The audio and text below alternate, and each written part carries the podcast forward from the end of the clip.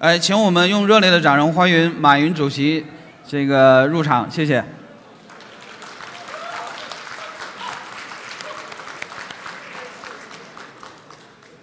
呃，今天是我们的思想力专场。这个马云主席曾经在第十届年或第十五届年会当选亚布力最具思想力企业家的评选。这个我们今天的还是依然有请我们的最强大脑蒋昌建教授来主持今天的会议。谢谢，有请蒋老师，谢谢。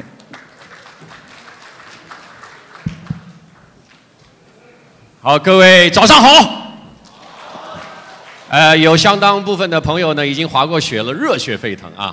呃，为了让大家保持这样的温度啊，我们掌声把阿里巴巴董事局的主席马云请到台前来，掌声有请。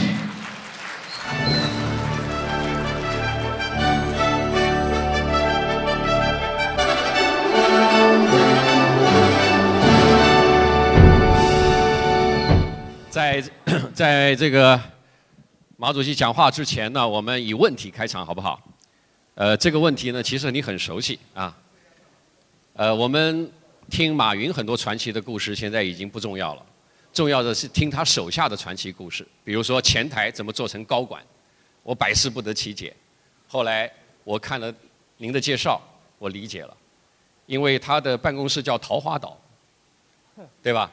所以你的员工的女将比较容易升职，这句传说是对还是错？回答我。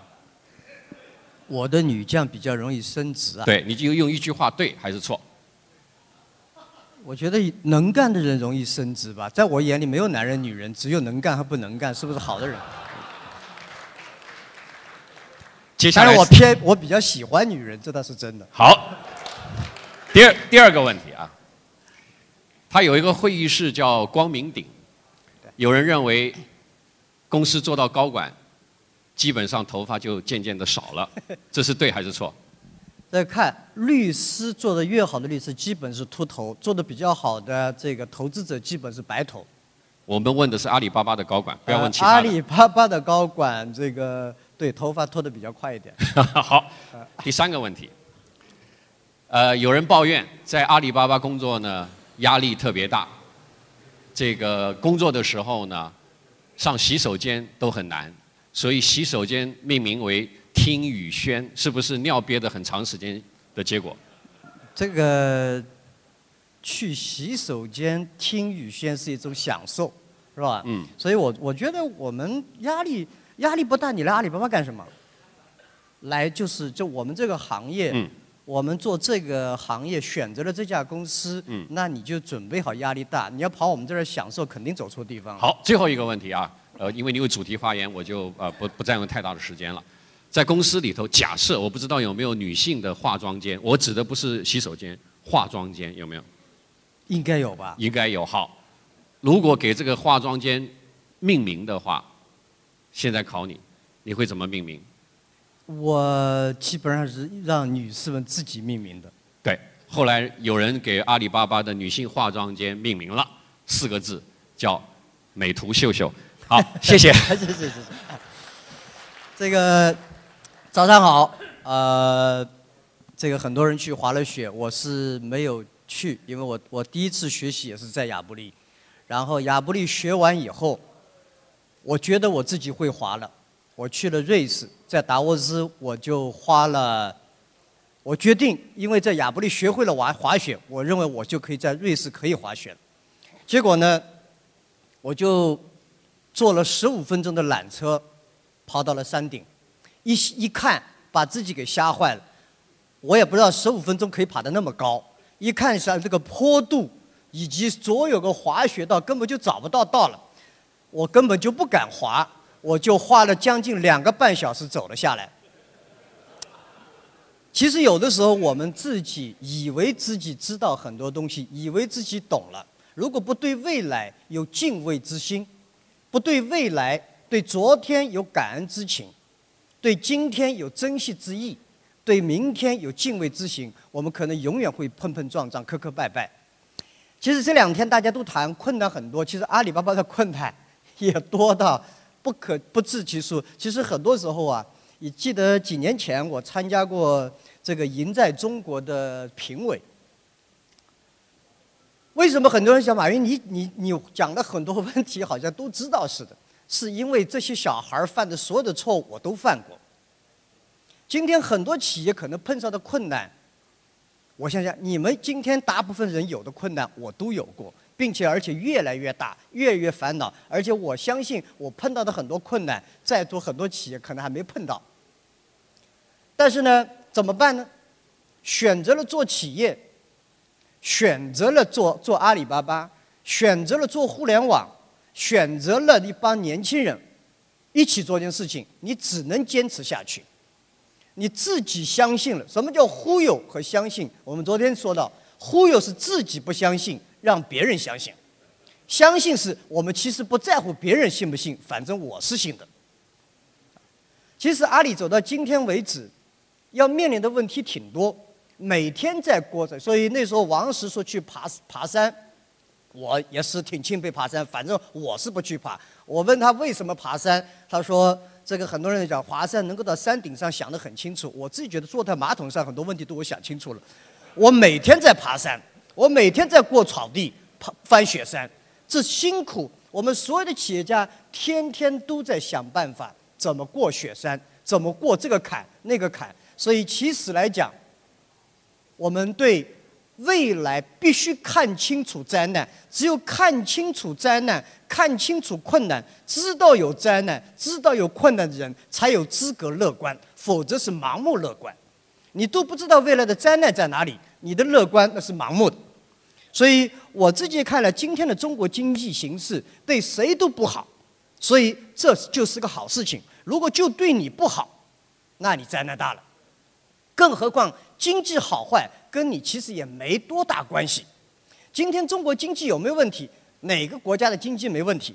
都有问题。但是我自己这看来，今天中国经济，我们对经济的恐慌的本身要比经济问题来的更大。中国的第一点可以看得出来，整个经济下滑是已经下来，因为传说说整个的这个改转型升级这么多年了。说中国经济不可持续这么多年了，说金融危机，其实大家对我们没有充分认识到，二零零八年的金融危机对中国有多这么大的影响。金融危机的爆发其实就像海啸一样，今天在美国，然后转移到了欧洲，然后到了中国，这是个过程。到这个时候也确实。第二，我们也没对这次技术革命的冲击，我们没有做好充分的思想准备。再一个。我们对整个中国经济转型升级要付出的代价没有做好充分准备。我们人人都在喊转型升级，但是转型升级付出的代价要付多大的代价？该怎么去做？我们也没做好准备。但是呢，今天来看，以能源、石油，以石油也好，资源也好，这个整个的经济下滑已经是势在必行，必须但是另外一点，判断一个经济好坏。跟 GDP 其实关系不是太大，判断一个一个国家经济是否健康、是否有希望的是就业机会是否稳定，年轻人是否是有就业机会。如果就年轻人缺乏就业机会的时候，这个经济哪怕 GDP 很高都是灾难出来。今天中国的年轻人的就业还没有出现问题，如果这个出现问题的时候，真成大灾难。那么年轻人去了哪里？其实中国现在出现了三个新的增长点，这三个新的增长点，第一就是服务行业，第二是消费，第三是高科技。这是中国的新三驾马车。如果把前面的传统的基础设施投资、出口导向，加上内需成为马车的话，那么消费、服务、高科技是三辆奔驰轿车。因为只有这么去思考。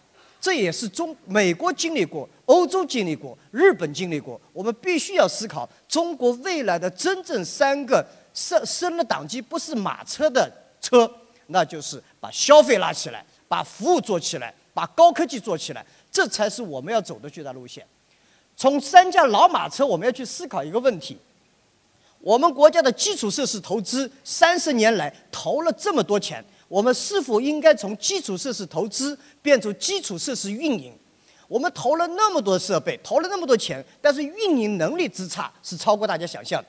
也就是说，如果这个饭店不是交给地中海俱乐部，如果是老板自己买、自己建、自己运营的效果和交给专业训练会怎么样？如果你有个饭店，你是交给香格里拉运营、交给四季酒店运营，还是你们家自己儿子运营？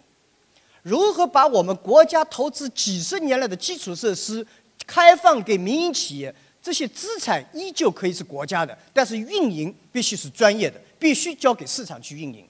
所以我自己觉得这是一个巨大的机会所在。我们要把我们的资产盘活，把这个国家存钱买的、投资的东西把它们做好。第二，以出口为导向的经济不可能持续了，必须把进出口平衡发展。中国已经成为全世界巨大的市场，必须成为全世界最大的买方市场。昨天小佳也讲到，我非常同意，要学会买。学会买其他的东西进入中国，冲击中国，加速中国的转型升级。加马桶，中国不是一个，中国不是产能过剩，是落后产能过剩，高质产能不够。马桶不是中国不会生产，是好马桶有创意性的马桶我们不会生产，生产的不够多，所以必须考虑到进出口平衡发展。再一个，内需市场，什么是内需？大家想过没？什么是内需？内需就是消费。内需这两个字提法不对，内需是经济学家们提的。消费和前面两个，其实我们消内为什么消费做不起来，内需做不好？因为投资和出口是政府导向，消费是市场导向，是企业导向。政府有可能有这个能力。把银行的钱给掏出来搞基础设施投资，政府能够经过各种各样的方法把出口刺激起来，但是政府很难把老百姓口袋里钱给掏出来，说干点什么事儿。所以，把老百姓口袋里钱掏出来的事情，就是企业家的创新，是市场的行为。我们国家在市场经济的道路上，应该是加大不断的走下去。所以，我自己觉得，消费和内需这两个字，我们要重新定义。实实在在的讲，我们就是拉消费。就像我们现在很多拍电影、电视的，你问他你干嘛的？我是搞文艺的，搞文化的。然后你就傻在那儿，文化你到国外去翻译，有个有个演员说你干嘛的？我搞文化的。哦，你是搞这个博物馆的还是图书馆的？文化是这个概念，直截了当讲，我是搞娱乐的。那多好，大家就完全听明白了。所以今天消费，什么是消费？消费的消是可以消耗的东西，什么叫费？是可以浪费的东西。这个政府是很难鼓励的，政府是很难促进消费的。消耗可以消耗，原消耗品、优质消耗品是中国十三亿人巨大的机会。可以浪费，什么叫浪费？其实你们家本来，我们以前说以为汽车和房子是两个内需。汽车、房子一年一辈子也就买了一次到两次，是汽车和房子里面的东西才是天天要消费的。地毯可以用，换一个新的。墙上其实白的，画一幅毕加索的画根本就是浪费。但是真有这些东西起来，中国的需求才会起来。所以我觉得刺激消费是要靠创新、靠市场行为。中国可以做的事情非常之多。我们在做企业，在迷茫的过程中，只有一个问题：你的想象力不够。去想象，美国在二十多年以前是怎么把自己也是以基础设施投资，也同样以出口为主的市场，迅速拉动为市市场的消费。他们做了一个很重要的一个工作，就美国那时候是两三亿人口，两亿多的人口，它的内需，它的人整个的消费，中产阶级也就几千万，五六千万人，但五六千万，它以这个需求为主，拉动的世界经济。今天中国的中产阶级的人口，就是中等收入人群有三亿，未来根据今天的 GDP 增长，将会有五亿，但是我们的收入是中等收入，但我们的消费能力还是农民水平。我们不鼓励老百姓去消费，我们不鼓励年轻人花钱，那就是我们对未来没有信心。其实对未来的信心，也不是所谓的建立整套医疗保障体系，这个保障体系，这又是学者思想。真正的。我们对未来有信心，那就是对年轻人有信心。年轻人，我们对未来的信心是否是看年轻人？所以我们今天看到的是中国大量的年轻人加入了高科技行业，加入了消费行业，加入了服务性行业。所以这是我们的机会所在。所以，我自己对中国经济长远来看是充满信心的，短期来一定有问题，忘掉短期。如果你做企业是为了明年，为了下个季度，你只是一个职业经理人，职业经理人考虑的是下个季度和去年。作为企业要思考的是五年、十年、二十年。如果从二十年角度来讲，经济有几个轮回，你只要经历过几个轮回的企业才是好企业。请问哪一家大公司没有经历过倒霉时期？没有经历过倒霉时期的企业，绝对不能成为之企业。没有受过伤的女人咋叫女人？没有受过伤的男人哪叫男人？那是男孩儿女孩儿。企业一样，所以我们也不是说在座的每个人想想看，未来中国如果要也只有这条路，投资。基础设施的投资和出口，如果说我们今天要继续坚持，是肯定不行了。那么以消费拉动，那就是创意拉动、创造力拉动、创新拉动，鼓励创造创新，鼓励走向市场经济，这是我们巨大的机会。今天也不是前两年还有争找什么国进民退了，民退国进，现在大家都进不了了。那现在的进的就是勇者胜、智者胜、能者胜。所以我觉得来看，这是个机会，大家不知道怎么看，反正我对未来充满信心，但对我对今天和明天每天胆小谨慎，如履薄冰。但是，一句话我没改变过，以前就这样，今天依旧坚持这样。今天很残酷，明天更残酷，后天很美好，但是绝大部分人死在明天晚上，你是见不到后天的太阳。如果你不努力。还是这个样子，你相信这个，你就这么走下去。好，谢谢大家。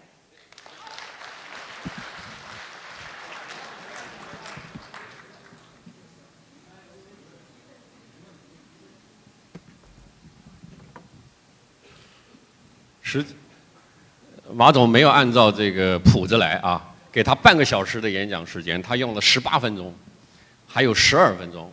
那么我给马总选择，一个是我们十二分钟的对话和。回答他大家的问题，就剩下来的时间，还有一个你继续把这十二分钟讲完。嗯，我觉得还是大家交流交流，吵吵架比较舒服。好，行。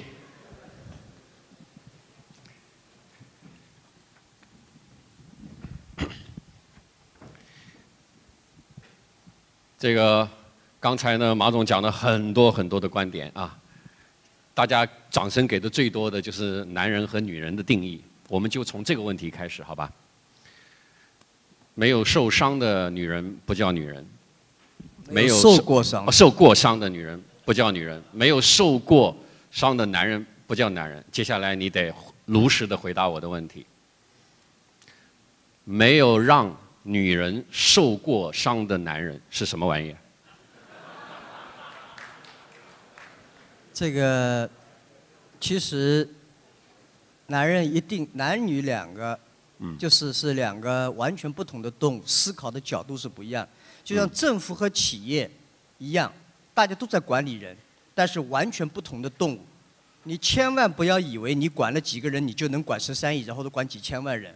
也千万不要认为你管了几千万人，你就知道企业是很容易做的。你千万不要以为自己个男人对女人就很了解，也千万不要以为碰上两个坏男人，你认为天下男人都那么坏。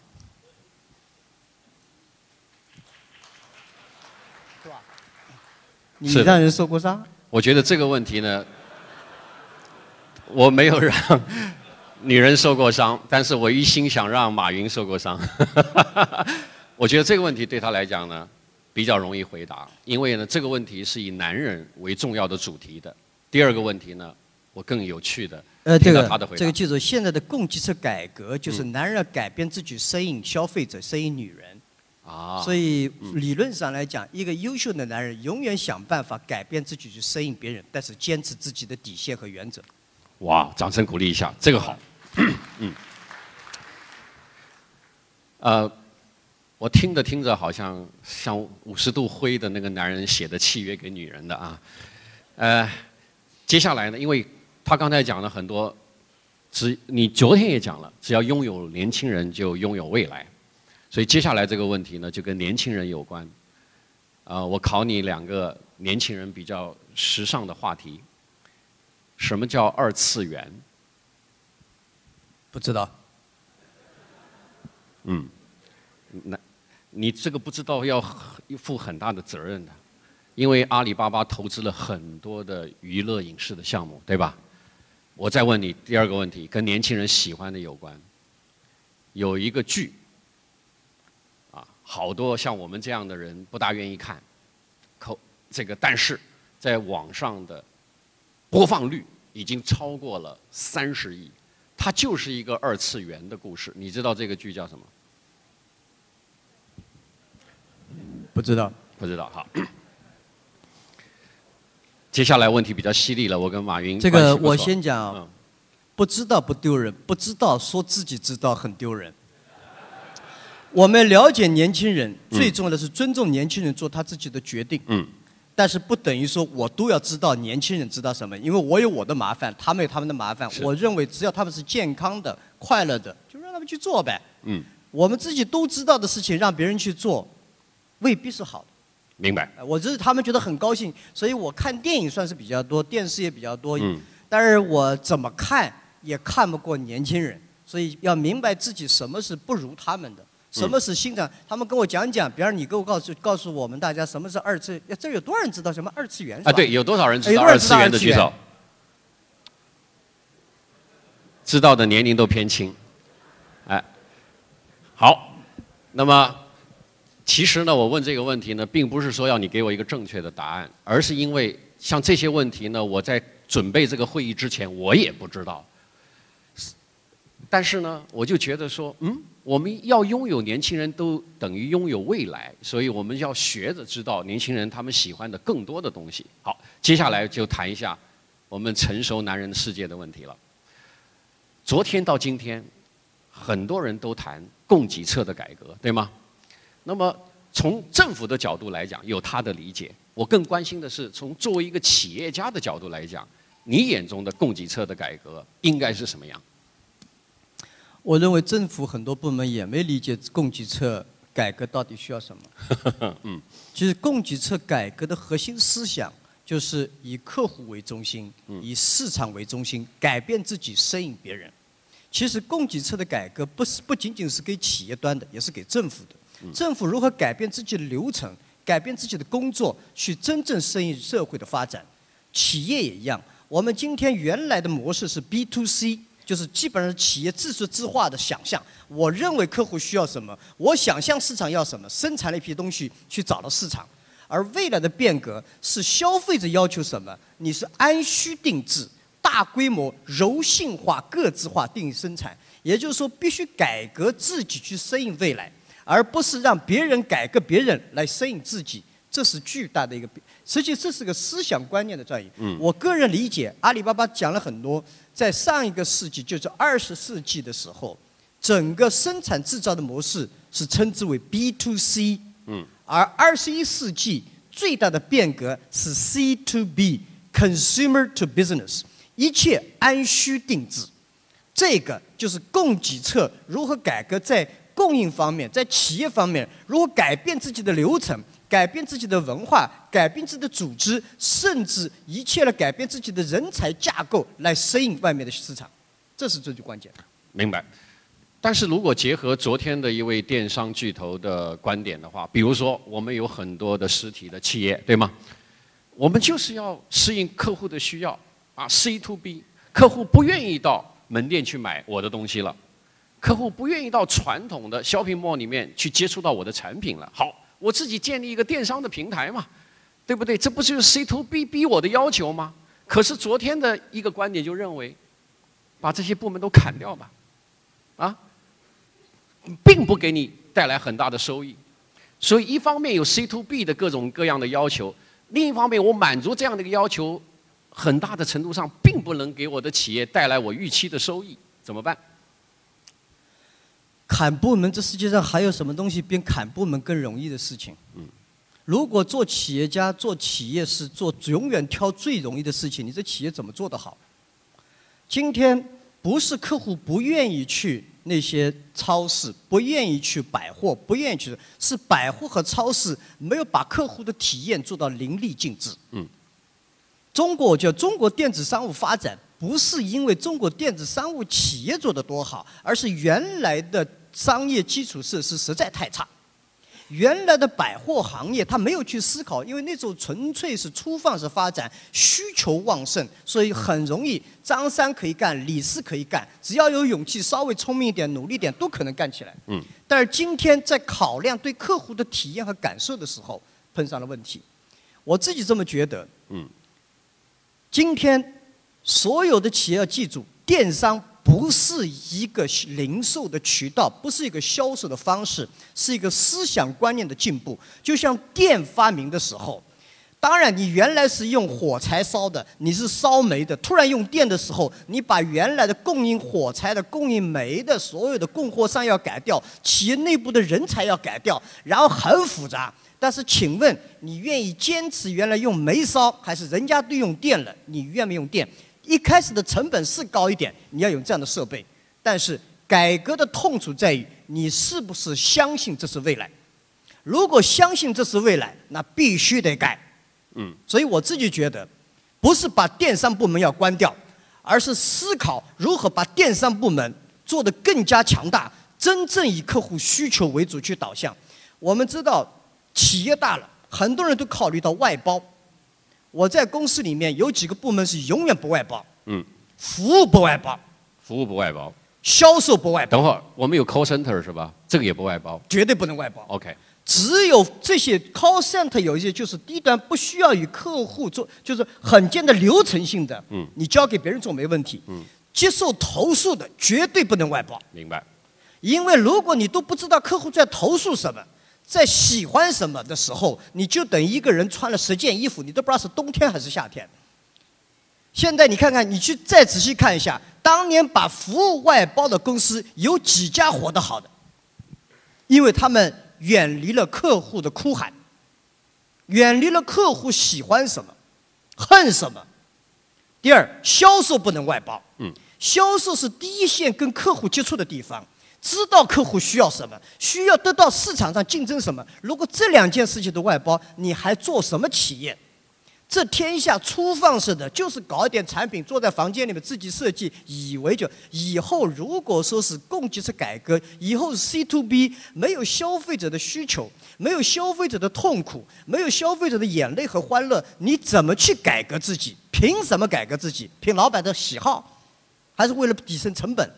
所以。我自己觉得，要想明白什么是一定要有的，什么是可以不要的。嗯，但你只讲了一个部门，我的服务部门坚决不外包，还有其他的部门。销售部门。销售，你细细化一点，嗯嗯，细化一点。啊，销售部门是一样，销售对我来讲，对我们所有人来讲，销售是一个真正的服务。嗯，因为销售部门是直接面对客户，销售不是要卖你的机器，销售是卖你们公司的理念和 belief。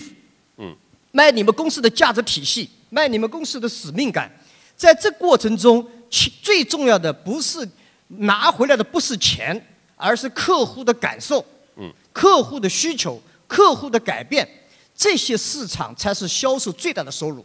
所以阿里巴巴有大家知道，我们的中共有我们中国供应商就成为中共有支铁军，我们所有的人传递的不是中国供应商这个产品，传递的是我们对互联网的理解。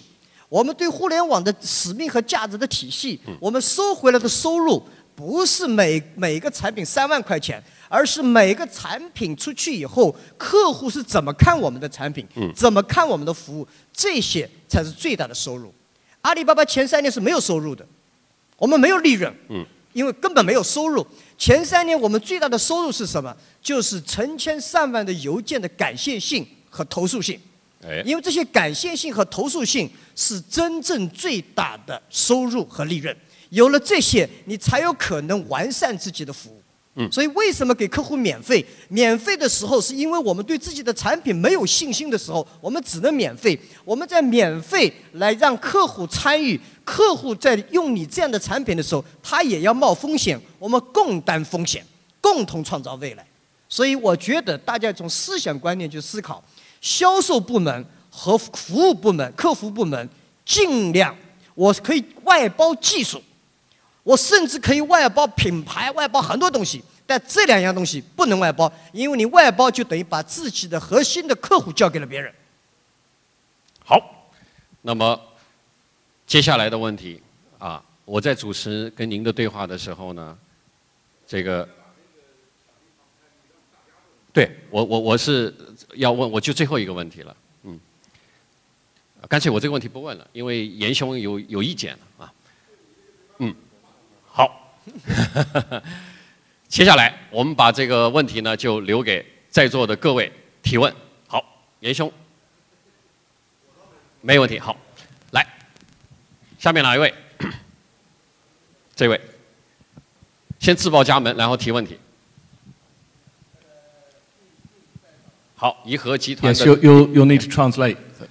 呃，我我尽量好吧，他其实英语很好，不用。 No, not for Jack, for everybody else. OK，好， Um, uh, Jack, there's always been a, a bit of a gap, in my view, between what the customer wants and what the shareholder wants, and what is.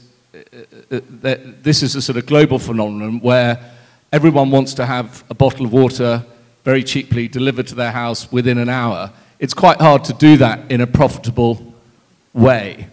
It, plus, there is the issue of tax, which I don't think is VAT isn't charged through the internet. I think in in, in China. If, if, if um, um, internet companies, not just in China but globally, actually charge what they should do in order to make a reasonable profit, as opposed to simply give the customer what they want, which is obviously immediate satisfaction, plus the issue of tax, do you think there would be a great contraction in the amount of people who would use the internet and they might go back towards more traditional businesses? Or do you think people are so addicted that they would pay the higher costs that they should?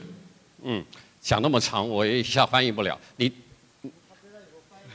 来来来，啊，实际上他就讲说，互联网它可能满足不了一些需求，最后可以 这个使得很多人回到传统的那个。你好，你翻译吧。嗯我我想基本上呢，他那个对想他讲的讲的问题就是说，这个客户的需求啊，跟股东的需求事实上是不不不不一致的。不一致的，对。哎，那比如说每个人都希望说，哦，我用很便宜的价钱买一瓶水，然后一小时内送到我的家，那这个这个客户当然很满意啦。可从公司的角度来讲，这个就不一定就就就成本上不一定划得来啊。嗯。那那这个呢，另外一个呢就是税的问题，就是说在互联网上是不是就这个这个 VAT 这个税就就就相对就不交就没交税，所以说如果把这两个因素，把真正的成本跟 VAT 把税的问题都考虑进去的话，那这个就这个这个在互联网提供的商品的价格可能就不会像现在这么便宜。那那这时候会不会让一些一些客户啊，就又跑回到传统的店？还是这些客户，因为他们已经收对这个互联网收那么依赖，他们愿意付比较高的价钱，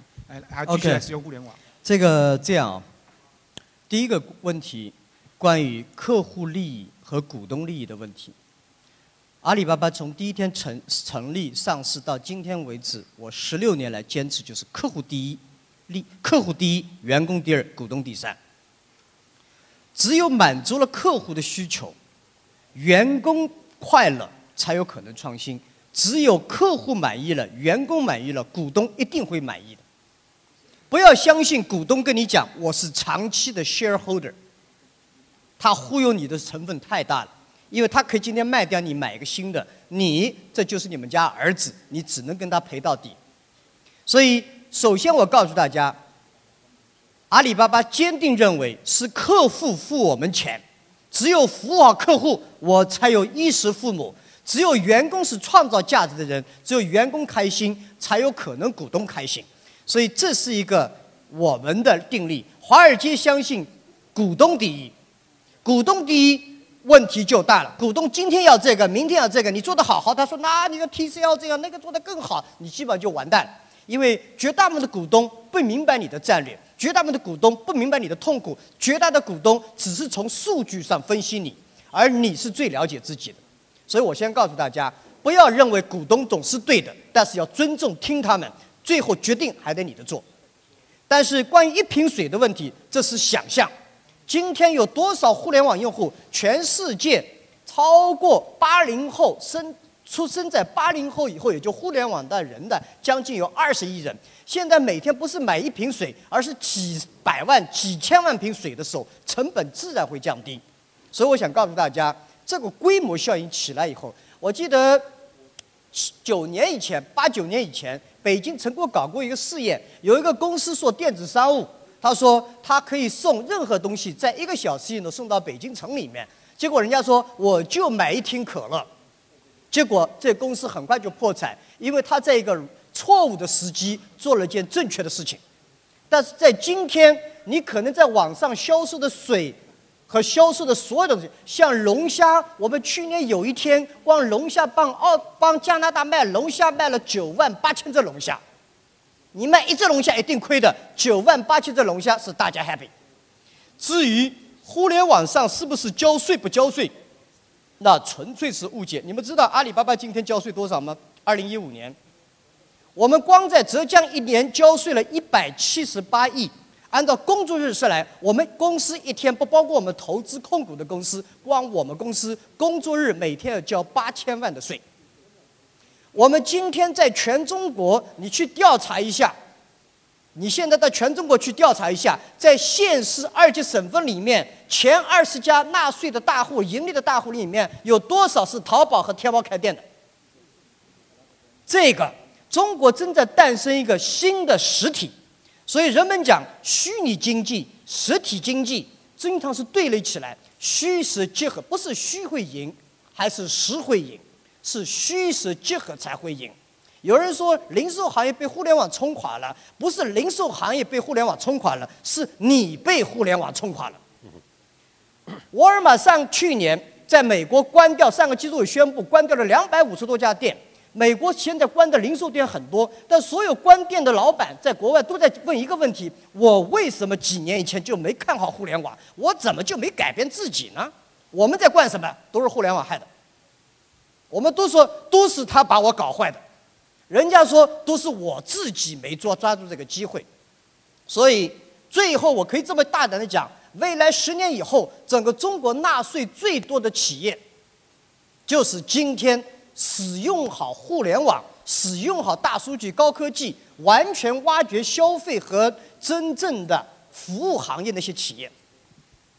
阿里谁会想过，二零一五年我们可以纳税一百七十多亿？但是我们今天做到了，明年我们的记录还要高。我们只收了多少？我们收了百分之二点几的每个企业，而且是百分之九十的企业我们不收人家费用。是靠规模，是真正的靠薄利、靠技术、靠产品去完善，而不是靠人工。所以我们大家讲，不管你是增值税不增值税，纳税必须要做。但是有一点要记住，我们今天中国经济的主力部队是什么？做经济啊是要主力。以前中国经济的驱动是政府驱动。其实三驾主要的马车，三驾主要的主力部队，第一是民企，第二国企，第三外企。改革开放前十年，进入中国是民营企业的发展，后十年外资企业进来，在现在前面的十年是国资企业。今天再看看这三支军队，基本全部被打惨掉了。谁是我们未来的主力部队？那就是以消费、服务、技术为支撑的未来的那些年轻人。双十一节给我感受最深的是，百分之六七十，我们一天卖了九百多亿，百分之六七十的销售额来自于那些企业，这些企业你从来就没有听说过这些名字，五年以前根本不存在这些公司，所以这个才是我们这个国家和这个时代未来的希望。这帮八零后、七零后所创造的企业，他们用了高科技的手段去创造创新、发掘的需求。这个我想干讲清楚的这一点，所以为什么今天的零售疼痛？他们二十年以前他们怎么不疼痛了？二十年以前他们把小商小贩、把国有的百货公司全部打垮，他们当年是创发现了需求，创造了需求，而今天他们停留在什么地方？停留在房地产，不在完善客户体验上面。今天的互联网公司发现了需求。创造了需求，引领了需求，这就是时代的进步。好，没办法，掌声鼓励一下。喜欢不喜欢都这样。好，那么接下来小佳，您的问题，然后，呃，马总，你的回答问题稍微短一点，我们更多的人提问题，好吧？呃，Jack，你刚才讲，我把十二分钟用在这里，没问题。Jack，你刚才讲这个，就是说这个股东，呃呃，叫呃客户第一，呃员工第二，股东第三。你觉得这个是一个普世这个可以适用的价值呢，还是仅仅是像阿里巴巴呀、腾讯这样的公司？因为毕竟你们这个公司发展到这么大，从市值啊、销售啊，你实际上没有花太多的真正的资本，就是你没有太多的钱是需要大规模的向资本呃当市场或者是其他股东去融集的。那么对于一个传统企业来说，资本相对密集的企业来说，那它随时需要资本，它因此呢，二级市场的资本市场的价格直接决定了它是不是能够进一步的取得资本发展。在那个时候，他们如果也说股东第一是第三的话，你觉得他们还能够适用同样的道理吗？我认为，客户第一，员工第二，股东第三，是二十一世纪的企业的普世价值，不是我们。如果你要想考虑创意、创新和创造，那么是以人为中心。上个世纪是以机器生产资料、能源为中心，所以毫无疑问，有钱你就可以把机器买来、资源买来、能源买来，只要生产就行了。而这个世纪，你要走的是人的要素，创新、创意、创造。我想告诉大家一点：上个世纪以 IT 为主的时代是什么概念？是把人当机器。这个世纪以人为中心的时候，是把机器当作人，这是巨大的差异。所以，人的要素将成为二十一世纪的核心要素。如果你把人的要素作为第一要素，你想把创新创意当第一要素，那就把人作为第一要素。如果把人作为第一要素，必须是客户第一，员工第二，股东第三。我不会投资一家公司，只靠一些资本买些机器、买些原材料、买些能源就可以生产。那么永远有人会比钱比你多，生产的机器比你更快。所以最后是靠创意。所以我的概念，二十一、二十世纪确实从房地产制造业来讲，一定是股东第一，大为大局。但是二十一世纪在进入到以人创新为主的时候，必须也肯定是以员工第一，股东第二啊，股东第三啊，不管人家愿不愿意，反正我是这么坚持。你看看十年以后多少人相信我？好，掌声鼓励一下。来，严先生，马云问你个问题啊，这个，呃，现在在中国出现一个情况，就是在呃创双创的环境下，我们发现这个在整个的大的呃这个互联网领域，基本上形成 BAT 三大家呃垄断。你看，比如最典型的就是视频了。那么现在碰到的一个问题就是，很多年轻人也报也也也说，就是如果在这个创业的环境下，这些年轻人还有没有机会？因为呃，很明显的就是刚刚创业了以后，要么就是这个流量是个很大的问题，呃，流量几乎是这三大家给垄断了。那么如果是要么你就卖给他，要么你就他就给你灭了。所以那从长期来讲，这个对于互联网的这个创新啊，会不会起到一种这个扼杀的作用？第一，我想告诉大家，BAT 不是垄断，是暂时领先。嗯。BAT 格局很快会改变，到底 BAT 三家里面哪一家会被下去？再请问，今天你提到的问题，二十年以前我都碰上过。二十年以前，我们听见比尔盖茨就搓火，哈，软件都被他垄断了，估计天下没人翻得了他。听见 Cisco 我就搓火，听见 IBM 就搓火。那时候是我的心态不对，我老是希望能够成为比尔盖茨，老是希望我们也能够做成 IBM。最后我发现隔壁的老王活得比我好，向隔壁的人学习，真正慢慢提升自己。世界的变化，只要你抓住机会，只要你坚持，只要不断学习，还是有机会的。另外一点，去想想看，今天的年轻人双创，动不动就希望成为下一个 BAT，没有，我们这些人不是自己能干，我们抓住历史的机遇，我们有一批优秀、一个很好的时代、很好的行业，加上很好的员工，坚持了一个使命走到今天。但是，请问，互联网公司有几家能够坚持红五年和十年的？没那么回事儿，谁都没办法垄断未来。所以，另外一点，所谓这个这个，我这么讲，BAT 大就三座大山，这三座大山控制垄断。我告诉大家，啊，村里面有地主，不是把地主灭了，你就能富起来的。好，掌声鼓励一下。来，吴英，吴先，那个回到你刚才的前一个话题啊，就是说客户第一的话题，在这儿讲，就是说，呃，那互联网公司呢，现在这三大家，呃，也好，或者五大家也好，或者几大家也好呢，确实是，呃，领先。现在有，但是大家也都碰到进一步成长的一个一个一个一个瓶颈去做。如果说，呃，第一呢，我的问题说，你认为有没有必要，就三大互联网公司互相之间呢？因为现在还是要跳出来，对吧？上这这个这个电子商务购啊，淘宝啊跳出来，才能再进到搜索里去，或者再进到微信里去。是，就是你们之间有没有为客户，就是说更方便的提供服务的这种需求，使这个市场这些生态链呢做得更大？如果你认为是有必要的话。你自己个人愿意不愿意做这件事情？就是说，从阿里的角度，愿意不愿意去，去大家互通在一起，把这个市场做的做得更大，让客户更方便。第一呢，如果三家真的去合起来一起做一些事情呢，这真变成垄断了。我们三家一定要竞争，竞争的目的，嗯，是能够让市场更健康，让自己更健康，对用户更加公平。第二。我们必须联合起来，一起做点事情，能够完善这样的服务。我完全同意，并且阿里其实来讲也好，我相信每家公司都在做这样的努力，啊，所以为此我跟马化腾是先从公益上面联手做事情，嗯，对吧？一步一步的达成共识往前推进。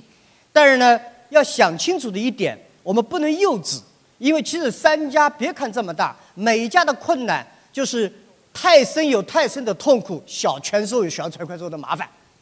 在上面的时候，其实难度更大。每个人也是如履薄冰。别看他现金收入很好，别看他利润很好。我们当年的雅虎多么好，当年微软是多么的强大，当年的摩托罗拉厉害的让人几乎是不望而却步。嗯形势呢？十年来变化了多快？所以三大家十年以后是不是还是 BAT？阿里巴巴是否还能够依然存在？是否还能够引领未来、创造未来？这些问题，我觉得我们更应该去思考。嗯。而且我最后也要讲一个观点。嗯。今天人家说 BAT 太大，阿里巴巴太大，大到不可，就是不可倒，没有一家企业不可倒。今天作为世界第二大经济体。美国第一大经济体有多少像 BAT 这样的企业规模这样的企业？第二大经济体欧盟有多少像 BAT 这样的企业？第三大经济体日本有多少像我们这样规模的企业？中国就这么几个。中国已经习惯了让国有企业做大，民营企业做强做大，真做强做大给吓坏了，好像觉得只有国有企业可以这么大，民营企业不应该那么大似的。我们这么大的经济第二大经济体。这么大的 GDP，中国不是需要一个 BAT，中国需要几十个 BAT，几百个 BAT，这才是我们国家经济繁荣的象征。好，掌声鼓励一下，陈先生，陈继伟。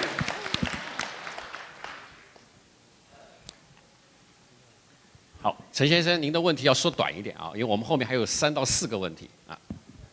啊不不，我们给你话筒，要不然我们其他的朋友听不见，哎。那个呃，亚布力的主旨是思想力，马云呢现在是大家公认的最有思想力的企业家之一。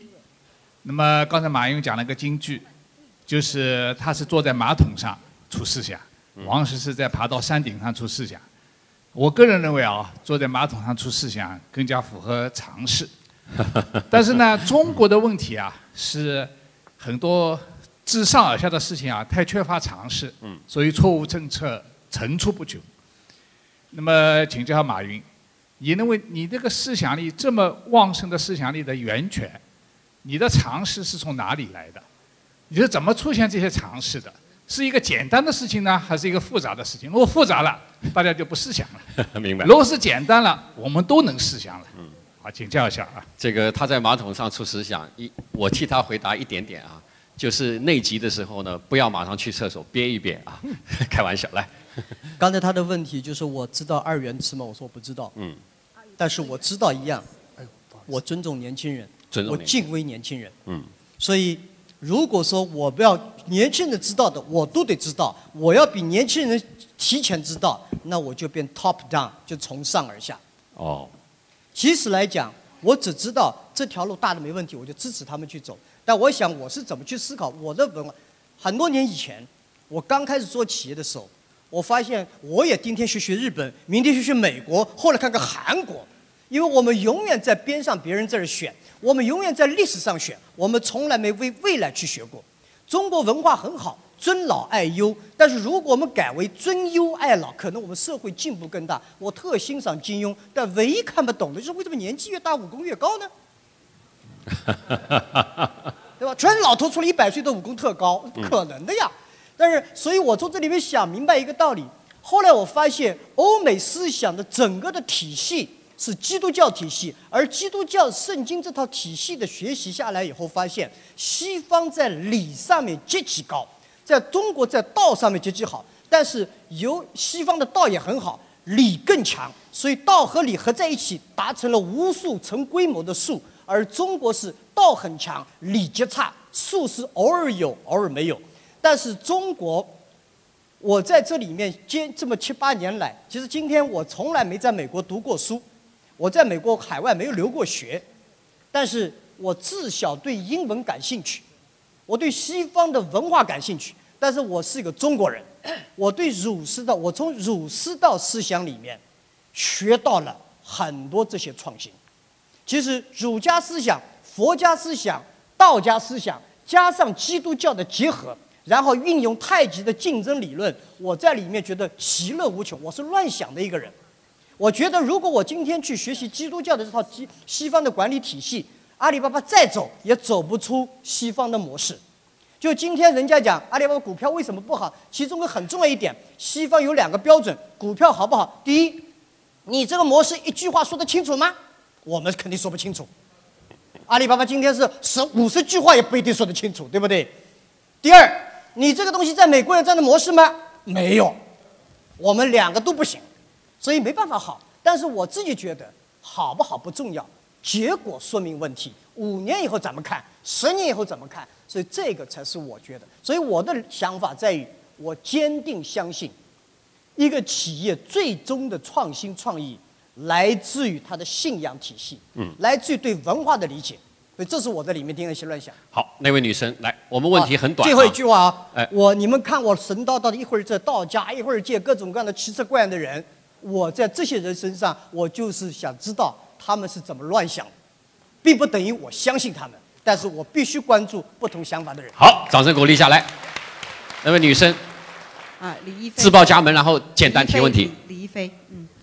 啊，马云。哦。呃，我想问你，就是因为你是一个很智慧的人了，很非常成功。你有没有？我相信，一般特别智慧和成功的人，包括所有的人，我们都考虑死亡。那么你考虑了，你离开这个世界以后，阿里巴巴会是一个基业长青？你会希望它一直生存下去吗？有时间，有时间。然后你对你的财富会怎样处置？这个我希望你能够给我们一个分享吧。这是一个特别女性的话题，挺有意思的。这个第一呢，这个我不，我肯定是不聪明。我我觉得人类在二十一世纪要跟机器人比谁聪明，基本就忘掉了。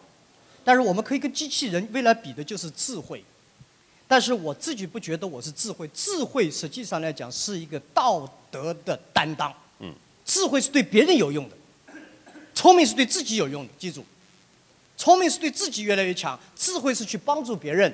我自己并不觉得我到了智慧这个这样的地步，但有一样，我觉得我想明白一个道理：我们不能控制自己出生在哪户人家，出生在哪里，但是我们我们能够控制自己怎么死。我们是知道自己怎么可以不进监狱。我们必须明白自己：如果你不想被老虎咬死，别上山；如果不想淹死，就别到河边上去。我们今天某种程度上来讲，阿里巴巴考虑最多的点就是我说这家公司活一百零二年，一百零二年以内我是要保证它。我从我的前面十年二十年，我从基因、文化、使命、组织、人才这整个整套来保障它能够活。至于它未来的机遇、各种事情出现，我没办法控制。但是我的价格是这样。那么至于我有没有考虑过我自己的死亡，我考虑的非常之清楚。我知道我们都会离开这一天，嗯，尤其到了我这个年龄，我经历的、见过的事情，真不比任何人少。想明白死亡并不可怕，但是死亡以后，你说这个公司是否解决？这是我现在花最多精力的时间。如何让这个公司我不在，我们不在的时候，它依然能够有一批比我们更厉害的人能够起来，发现人才，建立文化，建立机制，变得更为重要。所以我今天来讲，如果你希望八十岁、九十岁、一百岁怎么死的时候，你今天就要准备。如果你要找接班人的话，趁你年盛力强的时候去找接班人，嗯不能到七十岁、八十岁找接班人，也就到七十八岁的时候再生儿子，太晚了。好，但还是要简单的回答。还有我的财富不是我的，嗯，我自己觉得，一个人我一直这么讲，从来没改变过。你最幸福的时候是有几百万，你有几千万、两三千万的时候，麻烦开始了。你觉得人民币要保值呢，还是应该买美元呢，还是买李小姐的股票呢？全来了套了，麻烦就开始了。你有几亿甚至十几亿的时候，记住，这钱不是你的，是社会对你的信任。你应该把这个钱用的比政府好，比别人好。如何让这个财钱变成社会的财富？当然，我是反对彻底裸捐的人。中国是裸捐的第一个国家，在公私合营的时候，我们都裸捐了，结果呢，走国家倒退。裸捐是要有机制保障的，我们中华民族的文化必须为后代留东西。嗯所以我自己觉得财富不是我的，但是我必须为后代，这后代不是我的孩子，明白。这是我的想法。掌声鼓励一下。曹勇，曹勇，嗯，老爷好哈，这个刚才呃一飞我们俩没商量好哈，啊，他问的是一个终点的问题，我问你，我好奇你们俩怎么分开做的？这个组委会安排的。啊，来，呃，嗯，一飞问了一个终点的问题，我想问的是一个边界的问题。那简单的啊，把问题问出来。啊边界的问题。嗯，因为阿里巴巴它的主业是电商，已经做到最高市值两千八百亿美金，未来的中国的这个电商的发展，支持一个五千亿美金以上市值的阿里巴巴是没有问题的。今年蚂蚁金服上市，上海战略信息版直接过万亿，马云成为世界首富，毫无疑问。财富过千亿美金。那么后边还有阿里影视、阿里健康、阿里体育、阿里游戏、阿里 VR 等等。阿里医疗。那么以如果是阿里系存在一百年，每年以百分之十的速度增长，那个时候阿里系的市值可能比世界五百强加起来还要大。那么我觉得你的问题，嗯，就要问一个问题：企业的边界在哪里？边界。做到什么时候是个头？你就像你最喜欢的这个阿甘一样，说大家都跟我跑的时候，我累了，我不跑了。就是这个是是不是你的一个边界？边界是什么？第一呢，谢谢。首富，我认为，第一是首富有钱，第二是最大的负债者，第三是最大的负责任者。我就说首富，反正我肯定不是中国首富。首富大家知道是谁？我也没想过。我刚创业的时候跟老婆说：“你想不想我成为杭州的首富、下城区的首富、我们居民区的首富？”他说：“算了算了算了，别瞎扯了，你怎么可能当首富呢？对吧？”当然那时候我们觉得，那我说你希望我将来很有钱呢，还是很受人尊重？当然受人尊重了。他没想过，我们也没想过。但是我认为首富的富是负责任的富。最重要的富，我希望做的边界是什么？幸福的福，守福，有福气，有朋友，有家庭的幸福，有老员工跟我一起，有社会，这是最大的福气。我们没办法做到首富，但我们一定能做到守福气的人。嗯所以我希望的境界边界就是我自己觉得快乐。嗯但今天我确实不快乐。啊，今天我是不快乐的。今天我因为我没想到我可以做那么多事情，我也不知道这世界上最后发现说你不去做吧，这事儿就是不理想；你去做了吧，可能更不理想。但是呢，我觉得今天社会给了我这么多资源，这么大的市值，这么多的利润，这么多的年轻人，这么多的数据，这么多的技术，假设我们不能参与今天尽点努力，为这个社会去做点东西，嗯我认为这是负罪。所以我们不是因为贪婪，不是因为追求市值。说实在一点，就两千多亿美金已经造成这么大混乱。如果上万亿美金，我马云这点小生胳膊儿是扛不住这样的需求的。嘘什么是边界？无边界，只要对社会有利的、对自己有利的、对员工、股东未来有利的事情，你又有足够的能力，就踏踏去做。明白今后是跨界才能赢啊！嗯，掌声鼓励下来。这个责任在哪，边界就在哪。张女士，呃，我是张树新啊。刚才呃，马云讲了很多高大上的东西，我问的很具体的一个问题。嗯。啊，我问一下阿里跟腾讯的竞争的问题啊。你们有两个直面竞争，第一是社交媒体，第二个是社交媒体第一个，第二个是支付。支付。啊，关于社交媒体呢，阿里现在已经拥有新浪微博，你做过雅虎，做过来往，现在做钉钉，你是不是还要坚持自己做社交媒体？它跟微信什么关系？第二个问题就是，央视中你支付宝在抢红包这件事情，实际上造成了微信更多的红包发放，大家都在吐槽支付宝的红包的复杂性，这是替客户考虑吗？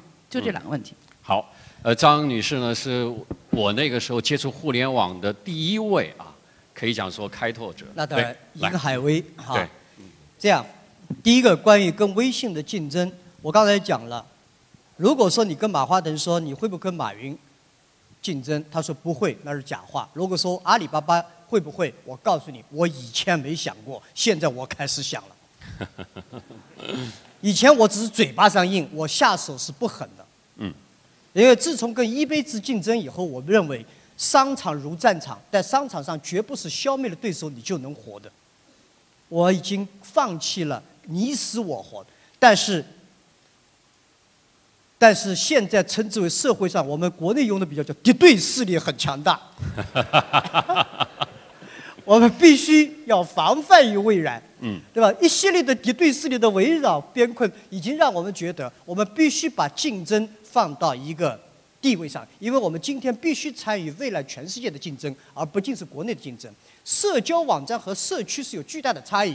腾讯在做的是社社交，嗯我们未来发展的是社区。嗯社交和社区是有巨大的差异。社交做的是分享，社区做的是共享。如何打造一个更加广泛的社区活动？这是我们希望的，因为互联网已经很快成为一个社会，在这个社会里面，如何共建、共创，如何持久的创新，是我们感兴趣的。无论是这个这个来往也好，钉钉也好，我们今天在这里面，我们不会放弃。我并不认为阿里巴巴是电商的 top，超越阿里巴巴只是时间问题，只是你要在理念、组织、人才上不一样。我并不认为微信今天已经是 top。超越微信的不是模仿微信，而是在微信的概念理念上继续为未来进行探索。这是阿里作为这家公司必须对未来进行探索。今天的天猫、淘宝不是我们 copy 出来，是对超越了一杯的未来探索才有了今天。好，再回答一个问题：支付问题。支付，大家讲红包，关于敬业福的事情，是不是对客户体验？我告诉大家，公说公有理，婆说婆有理。阿里的出发点纯粹就是希望大家过一个好年。当然，换句话说，如果没有那天晚上抢红包，有几个人会对央视新闻满意？央视晚上。央视不是新闻啊。当然，是有一点可以告诉大家，因为今天的媒体的控制量百分之八十来自微信，我们被人脸上扔番茄很正常。我已经被人说了十五年，也不在乎。对，春晚被人家说了十几十几个小时，so 他妈 what？嗯 对不对？好与坏，自然有人知道。嗯好与坏，用未来来证明，而不在乎一朝一夕，更不在乎说今天人家说你好，别人说你好要特别小心。嗯别人说你坏，我们没别人所说的那么坏，我们肯定也没人想象那么好。我们就是我们这家公司，好慢慢牵走。好，顺着张张女士的话，顺便问一下支付的问题，这个 Apple Pay 怎么看？我觉得，第一，有一个这样的公司进中国，这是个好事儿。这个市场是打大来的，一家公司做市场做不大的，几家公司共同竞争才会做大。嗯。当然呢，Apple Pay 今天它是一个传统银行金融的改良，它跟微信支付一样是传统金融的改良，嗯而我们是在创造一个我们的理想是创建一个能够支撑二十一世纪金融发，二十一世纪金融怎么支撑实体经济和新实体的发展。上一个世纪二十世，今天的金融体系是十九世纪、二十世纪的二八理论，百分之二十的赚钱，百分之八十的企业不赚钱。支持百分之二十的成长，百分之八十不成长。而二十一世纪进入大数据时代，如何保持百分之八十的企业能够发展？如何让普惠金融更加起来？如何用 DT 技术让数据云计算能够出来？所以我们的支付体系是想做出一个能够支撑二十一世纪经济发展的金融体系，而不是纯粹做一个赚钱的金融工具。如我对挣钱真没兴趣。这句话是真的吗？我是真的。好，你说我能花多少钱？你看看，这鞋子淘宝上买的，这裤子我们家老婆不知道哪个店买的。没有，这个叫腔调。来，对吧？胡先生啊，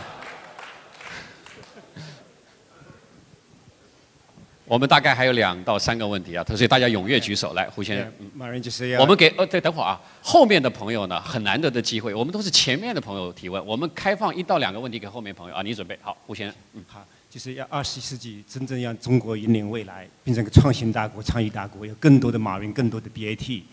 如果你见到习近平，你要一句一句建议，这种的建议你想跟他说什么？然后你去浙大、去清华、去北大跟年轻人讲，你要给他们一句最大的忠告和建议是什么？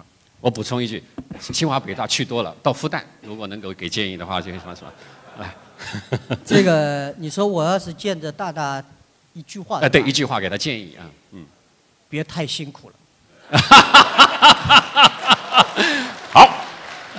啊，如果北大、清华和哈复旦是吧？要去给他们的建议说，用欣赏的眼光看看航师院那帮人。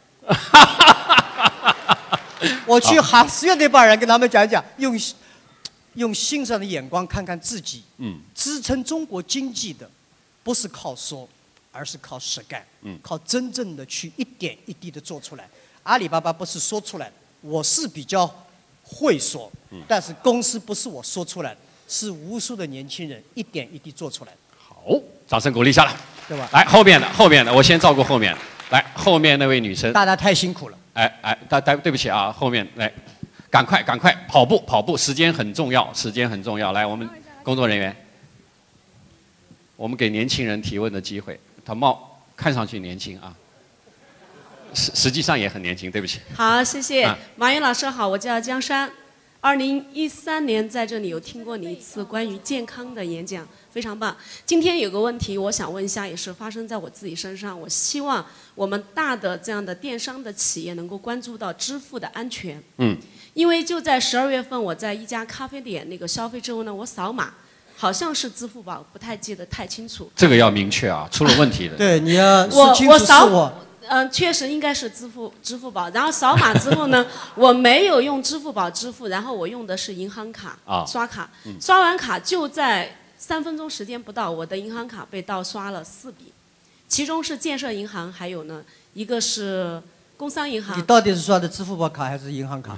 我我先用支付宝扫了，然后我没有支付，然后我就用的银行卡刷卡。嗯但是我刷完卡之后呢，我这个刷卡的银行接着呢，因为我是捆绑了微信的，嗯可能这个也有点复杂哈。直接提问题了，来。我想你我想说的呢，就希望我们在做这样电商，大家应该想如何去规避到这种风险犯罪和风险，明白怎么样让我们消费者啊，我现在是真的不敢用手机去支付。好，这个你提了个很好的问题。他的逻辑你听懂了吗？我听懂了。OK，好。我想告诉，也是提醒在座以及中国所有使用互联网金融有两个关键点，嗯，就是数据和技术。嗯技术要确保安全和隐私。这两天为就，所以现在的 P4P 啊，互联网金融概念很大。请问有多少公司真正有数据？有多少公司真正有数据处理的能力？有多少公司能够做到安全防范？我告诉大家，几千亿的余额宝到今天为止没有错过一分钱。我支付宝第一天说，你敢付，我敢赔。我们每年给支付宝几亿的钱就是用来赔的，但是我赔不出去。为了查我们，多少银监机会来查我们，每个礼拜来查，就是要查出问题，把我们给关了，没查出问题来。原因是什么？没有这样的技术，就不要在江湖上混。传统银行说安全做的比我们好，他们做的是防弹衣，防弹衣越钻越厚，越打越强。我们做的是根本杀手进不了五百公里以内。数据任何点滴出来，都会发生变化。你只要是真的用支付宝被骗，你今天就发了，你赶紧去找支付宝，够你赔的。因为这些任何的点滴，我们用机器人学会怎么，我们公司光刑侦专家、犯罪行为专家有将近一百多个警察过来，所有人性上所有的坏的东西，机器都在学习。啊，所以这些不是一个一两年就可以起来的公司，我们今天已经干了十三年了。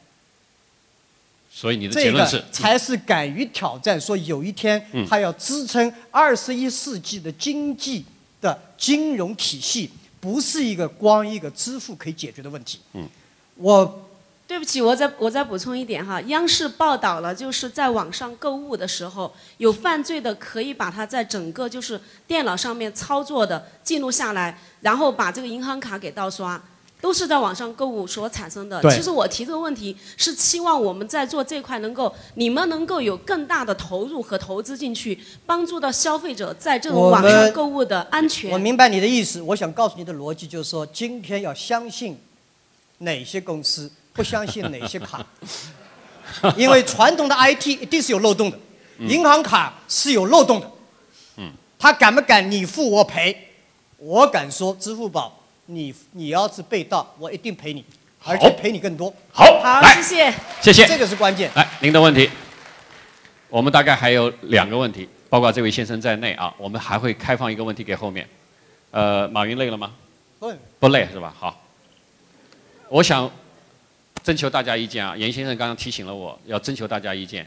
马云如果不累的话，我可以开放刚才讲两个问题，再放三个问题，总共加起来五个问题，可以吗？还有其他节目，还有很多问题啊。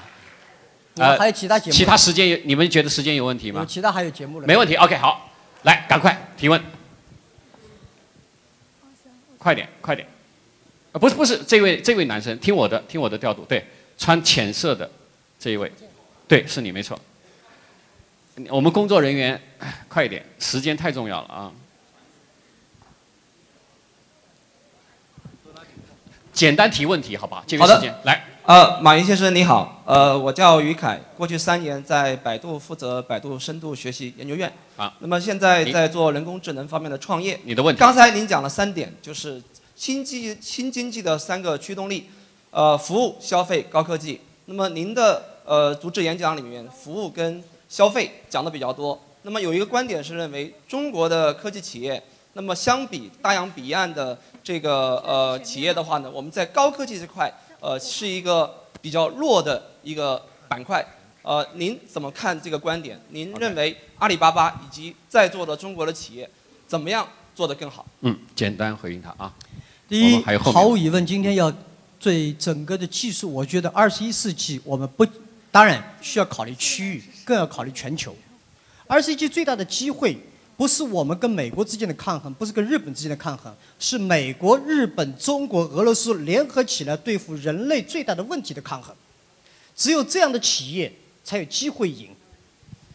因为今天的环境问题、健康问题、癌症问题、艾滋病问题、贫穷问题，这是所有的科技人员共同去思考的一个问题。所以我自己觉得，今天不要去比中国跟美国之间有多少距离，中国跟日本之间有多少距离，我们如何应该联合起来做一些事情，这是第一个观点。至于有没有距离，中国跟欧美、跟美国、跟以色列一定有距离。所以今天中国创业的者，未来真正的技术这未来经济的发展，不是要去听经济学家怎么讲，而是要听科学家和实体如何结合起来去做。嗯，是工程师和产品师和市场结合起来往前走。所以我自己看，跟美国的距离不是说说说和勇气就能就能改变的。而是我们真正的不断的去加强合作。中国有中国的强项，美国有美国的强项，中国巨大的市场，中国在支付领域里面，中国在电商领域里面，中国在社交领域里面，并不比人家差。但是人家有些地方确实做的比我们好，你也得服气。嗯，不服气不不行。只有服气了，才能静下心来认认真真干。你不能不服比尔盖茨，二十年以前就得服气。嗯，好，来后面那位，不不不，你们不要站起来，我必须要按照公平一点。对，就是那位男生，黑色的西装的，对。我还是提醒你直接提问题好吗？时间关系。来，我们实际上不需要工作人员去传话筒就可以了，传对，哎，不是不是你，不是你，对，哎，马云先生您好，我是在美国就读的本科大二学生。好，我两个问题，一个就是您一个问题，一个问题啊，您说这个顾客第一，这个我非常同意。但是您觉得顾客的需求就是真的正确的吗？比如说他们对环境的这个破坏啊，就是您觉得阿里巴巴有没有义务去引导这个顾客的需求？另外就是您对未来九零后甚至更新一代。这个过十年肯定会站在这个舞台上，这一点怎么看？他其实回答了很多这个问题了。第二个问题回答很多了。来，第一个问题。第一个问题。消费者。呃，消费者永远是对的吗？这就是我跟小年轻很难交流的问题。嗯。他们容易解对话。嗯。就客户第一，那就客户永远是对的，不对。领导是第一，领导永远是对，不对。是人都有错，这叫做你自己的使命和价值观去把握这个问题。这是一个度的把握。客户第一是指在你。客户在员工、客户和股东在这关键时刻，谁应该放在第一的时候放第一？嗯，啊，所以这个是有个差异的，不是说啊股东第三就不管股东了，那也不行。但是客户未必都是对的，所以你必须做一家企业。请问你的使命是什么？你的价值观是什么？你的愿景是什么？你的以什么样的文化、组织和人才来保障你的使命、价值观和愿景？如果客户违背价值观的时候，必须说 no，必须得有底线。这是一套体系的思考。好，明白了。那么具体还是一句话落在，他实际上讲到客户消费的时候呢，没有顾环境的保护。阿里巴巴在这个方面有什么约束客户消费行为的措施？简单的告诉我们，有吗？还是没有？我这儿。不想做任何的这个广告。OK。对阿里来讲，一个很重要的职责，就是一个社一个企业做的多大，是为这个社会担当有多大，你才有做的多大。所以环境也好，健康也好，人的发展也好，这是我们整个公司的理念和信仰。我不希望变成我最讨厌有些公司这儿制造的是假货，这儿做出来是烂货，但是这儿每年还捐点钱变成大慈善。你生你的。公益的心态，第一天必须跟商业模式是整合在一起的。明白。好，哎，就那位，来来，哎，对对对对对，你站你站了好久了，我我得给你了。这是倒数第三个问题，然后这边一个问题。好，马云先生你好，我是做教育的，办学校的。那么我看咱们做阿里巴巴办公司，我想问你的问题就是，呃，当前的中国教育改革和我们公司的发展。呃，两者有什么相同点和不同点？对于教育有什么样的启示？做教育改革，谢谢。谢谢。你对教育改革有跟踪吗？这事儿搞大了。对。这事儿讲讲我。简单啊，简单回答。讲教育，我可能就讲三天了啊。嗯。我总结一句话：未来国与国之间的竞争，嗯，未来的人与人之间是教育的竞争。教和育是两个概念。中国的教很好，中国的育极差。教和育是两个不同，教教的是知识，育培养的是文化。我们在文化上面差很多，在德体育方面很糟糕。但是中国的教其实很牛逼，你去看看全世界各个大学里面谁考得过我们中国人？但是中国的团队怎么样？中国的体育者、中国的音乐怎么样？这些东西其实我们很差。所以中国的未来的教育，教育教以学校为主，育为家庭和社会为主。这里面可干的事情太多了，我就好。既然讲到国外了，来，这位外国的朋友，您的提问，对。Hello. Uh, you had mentioned that entrepreneurs should have a 20-year view. Mm-hmm. At least. But as a, as a public company, now you're caught in quarterly reporting. So I want to ask you about short-termism mm-hmm. and whether you think that system should be changed and whether the need for quarterly reporting is too quick and what you would recommend. And then I want to ask you a philosophical question. If you could have tea with anyone in all of human history, living or dead, who would it be and why? 好，我们请旁边的那位简单翻译一下啊。好，那个 呃，施女士是亚洲协会的董事长。嗯那么刚才我们问了两个问题，第一个问题是您前面提到，作为一个合格的企业家，应该是看长期的企业发展。呃，您提出了一个二十年的这么一个时间轴。那么在短期的来说的话，您觉得啊、这个季度性的这个报表这个制度是不是应该有改进？嗯啊、第二个问题呢是更加哲学的。呃，施女士想知道，如果您有一个机会和世界上任何一个人，不管是呃在世的还是不在世的，您希望和谁共进一杯茶？谢谢。喝茶对，嗯，第一个问题，报表系统要不要改？如果着眼二十年，第一，企业必须以十年、二十年的战略，但是不是要求你的员工也这么去思考。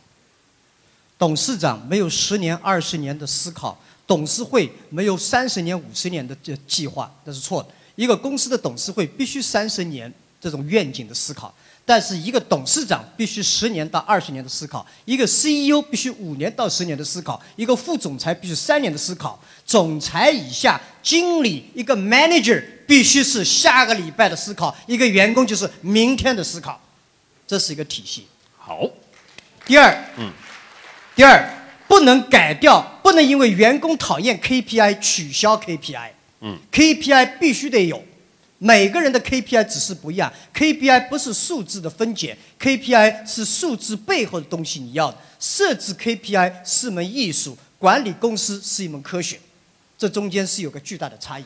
嗯，啊，再一个，关于我要跟谁喝茶，其实我想喝茶不管在世的和去世的啊，我想喝茶的人太多，但是我觉得今天是如果还有中国的话，嗯我挺希望能够跟邓小平喝杯茶。哎呀，为什么？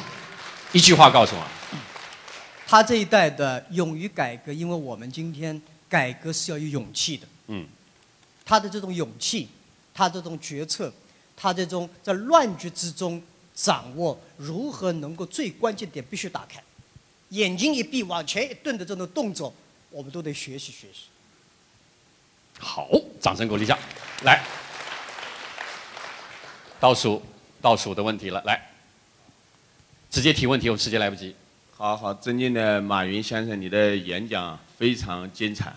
那么我的问题呢，就是前一段呢，朋友圈里面流传了一个，说华为啊、呃今年的销售收入是两千亿美金，嗯哼它的是 BAT 的总和的两倍。嗯哼，那么我想请问马云先生，你对这个朋友圈里面你有什么看法？那么因为我感觉到刚才听了你的演讲，你是一个特别有家国情怀啊、社会责任、思考人类未来的人。嗯啊，就就是想一，我也自己也感觉亚伯利因为今天你来了，中国今天因为有了马云，哎，明天更精彩。哎呦，谢谢，别给我压力啊！我已经够累了，当然我自己觉得是我累，所有的累都自己。简单一下，怎么看华为的两千亿？华为是家了不起的企业，嗯，中国能够坚持这么久，不断的创新，在制造业、在科技里面走出这样的企业，相当牛逼。但是不要看两千亿美金，比个子，我跟谁比？没必要比，要比的是对未来的开拓。BAT 有 BAT 的强处，华为有华为的强项，但是我们不要跟边上的人去比这些东西，我们共同比到未来，对未来的开拓才是真正。所以我自己觉得嗯，我深以中国有华为这样的企业而感到骄傲。当然，我自己觉得中国有 BAT 也很不容易。好，我们就要结束了啊。尽管举手的还有，呃，我给这个权利我给马云兄啊，举手的还有，你随便点一个。最后一个吧，最后一个哪一边？这边很少人被点到啊、我不知道。你不知道，还那边有女士你喜，欢的女。士来吧。好，最后一个啊。最后一个。不好意思，大家浪费了那么多时来间。来来，直接提问题啊！来，我们传话筒就可以了。来，马云先生您好，我的问题是一个消费者的问题，因为现在大家出国很多嘛，然后你要办签证，然后你在向各国使馆提交资料的时候，都必须证明你的经济能力。嗯这个时候银行卡很重要嗯，balance 很重要，但是余额宝的 balance 就没有用了。所以我想问一下，是不是在这方面，还有我们以后是不是会发阿里卡？是不是这种阿里信用卡，我可以全世界都去可以消费，可以刷？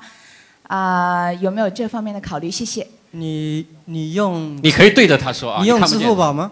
你用支付宝吗？对啊，我有用。你有信芝麻信用卡吗芝麻哦，我没有芝麻信用卡，但我有哦，我有看到芝麻信用。？OK，拿你的支付芝麻信用，现在二十七个国家凭信用给你签证。哦，很快，全世界很多国家的签证是根据你有没有你芝麻信用的比分数是多少，七百五十分以上，欧盟全签；七百五十分，七百分到七百五十分是新加坡签。日很多国家已经开始接受这一套，不需要去银行抵押。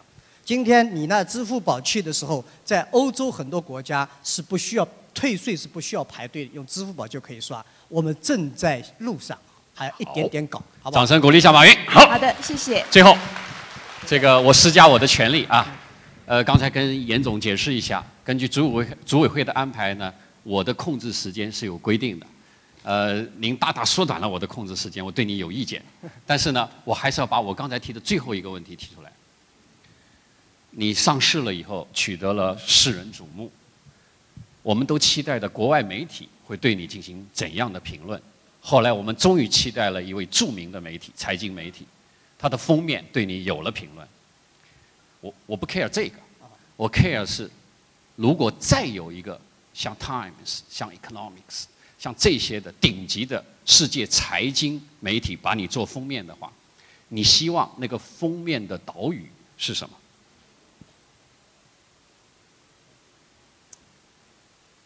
这个我倒是，第一不能成为封面。如果你真成为《时代》杂志封面的时候，记住这句话，就进入了大众电影封面是没区别的。这是娱乐。嗯。第二个，如果人家要在我死的时候就说，这个人这是个杭州人就可以了。你的墓志铭上写的这就是一个杭州人就是一个就是一个杭州，因为我自己知道我的出身，杭州的一个平凡的人，家里今天人家把我弄成这个样，那个小伙子对我那么大期待，我只是个杭州佬，嗯，啥都就是，只是时间时代给了我一次机会，让我折腾一下，那我就折腾，直到我折腾不动了，我坐下来，就这就这么点事情，我。感谢有一个时代，感谢大家的信任。当然，很多人对我不高兴，我没办法让大家高兴。我认为，如果你要想有真正的朋友，必须对有些人说 no，否则都是朋友，怎么可能呢？好，谢谢大家。非常棒，我就是用一句话总结他讲的，不管封面也好，和将来的那个墓碑上写什么也好，他说我就是一个杭州人。但是大家不要忘了，上有天堂，下有什么苏杭。谢谢，马云，谢谢。